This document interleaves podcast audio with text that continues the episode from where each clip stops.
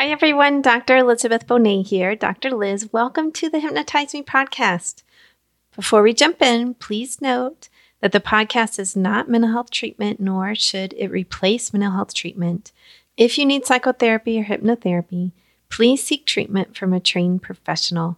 I do hypnosis all over the world, so please feel free to contact me through my website, drlizhypnosis.com, D R L I Z hypnosis.com.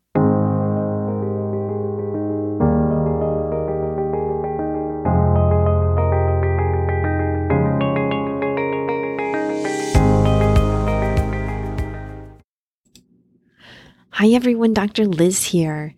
Today I'm going to talk about hypnosis and recovered memories.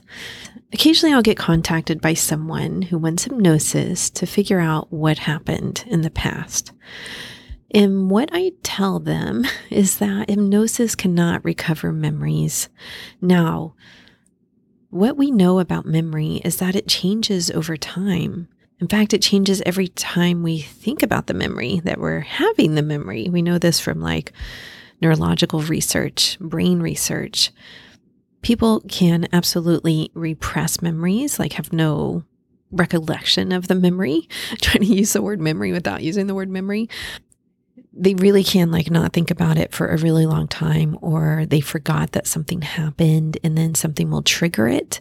We know that that happens. And if you want to read more about that, I suggest van der Kolk's book, The Body Keeps the Score. It's an excellent book and it talks about that, that, yeah, absolutely people suppress memories and don't think about it for a long time, have no awareness that something happened, and then something will trigger it, and all of these memories will begin to come back.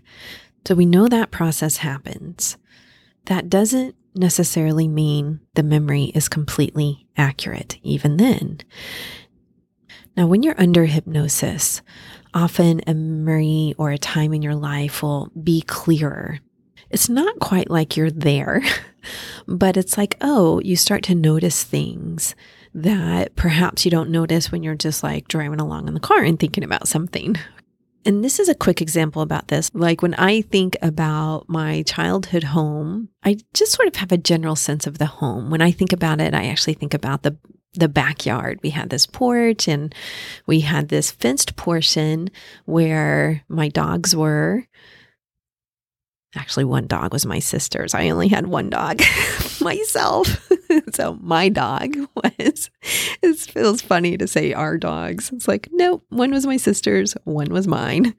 But they had a little dog house with a little light bulb. And my dad was um, really big into like the dogs living outside, not in the house. Um, my current dog lives in the house, but that was what we did at the time. The dogs lived outside.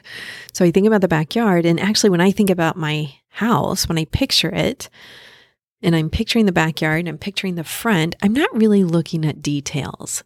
Now, what I just gave you was some details, right? When I begin to think about it more and think about my dog and how she had a little house and what that house looked like and how big it was. And yes, it had a light bulb in it for um, nights that were a little bit colder. And, you know, I can see her little face and all of this stuff comes back. So, if you're asking me that in hypnosis, yes, it would be much more clear because you're in a very relaxed state and it allows us access to those kinds of details. So sometimes people will get clarity about something that happened. They'll perhaps remember a detail because it's easier in that state than it is when you're like walking along, talking to a friend, that type of thing, and you're not really thinking about it. You're not really concentrating on it. Does that mean it's accurate? No. I'm sure my sister has a very different memory of the doghouse. Okay. Maybe what color it was or where it was in the yard or something like that. But it doesn't matter to me I always say, I'm not the lawyer. I do not need the evidence. I'm not the police, okay? I don't need the evidence to prove in a court of law that XYZ happened.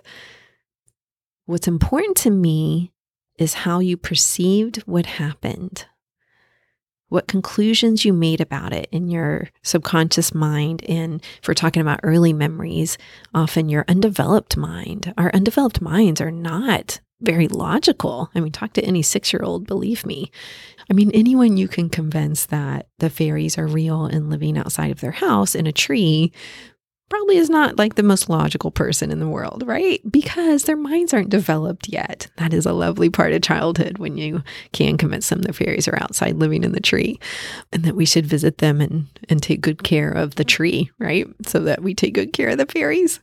So, what happens is we make these illogical conclusions that eventually turn into beliefs that often we're at fault for something or or that something our parents did was our fault. You know, sometimes when a parent leaves, the child concludes that they're not lovable because what a parent does is love a child. And so if they left, then the child thinks I'm not lovable. It's not until adulthood that they think, oh, oh, my parent had some emotional stuff going on, obviously, where they didn't feel they could love a child or they weren't responsible or they were just immature. Maybe their own emotional mind didn't develop. I mean, I don't know what's going on with the parent who left. We can theorize all kinds of stuff. But it's the grown up self that can say, that wasn't me. But the child self believes this is me. I've done something wrong or I'm not lovable. There's something broken with me, something like that. And then they'll proceed to live their life that way, drawing in experiences that confirm that belief or doing things that confirm that belief, choosing partners that perhaps may leave them and confirm that belief I'm not lovable or that don't treat them well, something like that. You could see how this could grow in someone's life. So when we're doing hypnosis and we're doing the healing part, we're correcting that belief. We're tossing it out. We're saying, okay, what happened? What did you conclude? What belief did you make? And now let's toss that one out and forgive that little child for making that mistake. And let's heal them and comfort them and let them know that it wasn't them.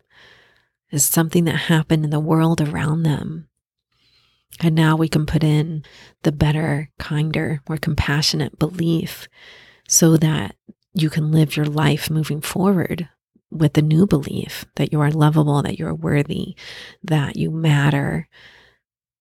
You know, all of these uh, wonderful things that, that help you live your life in an easier way, in a way that makes you happy and content and productive and all the good stuff however you want to live your life, right? That's why I always say to my clients, you need to make me the list. I don't put the list in for you. Your values are your values are different than mine. Make your list for me so that I know what to put into that healing piece. All right. I hope that helps you understand about memories and hypnosis. Remember, you can always contact me over at my website, drlizhypnosis.com. Please share this with someone that you think may appreciate it or benefit from it.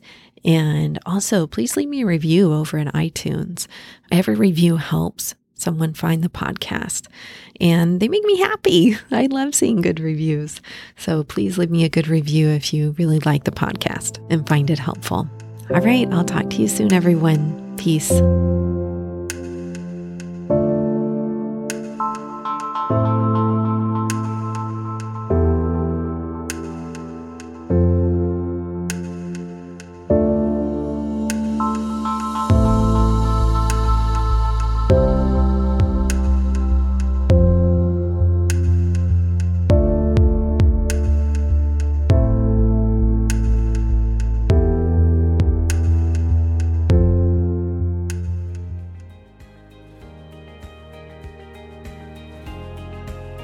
I hope you truly enjoyed today's episode.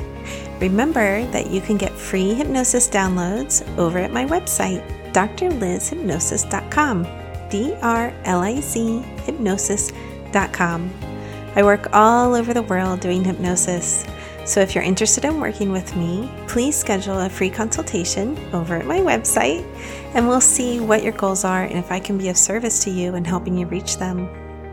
Finally, if you liked today's episode, please subscribe to the podcast or tell a friend. That way, more and more people learn about the power of hypnosis. All right, everyone, have a wonderful week. Peace.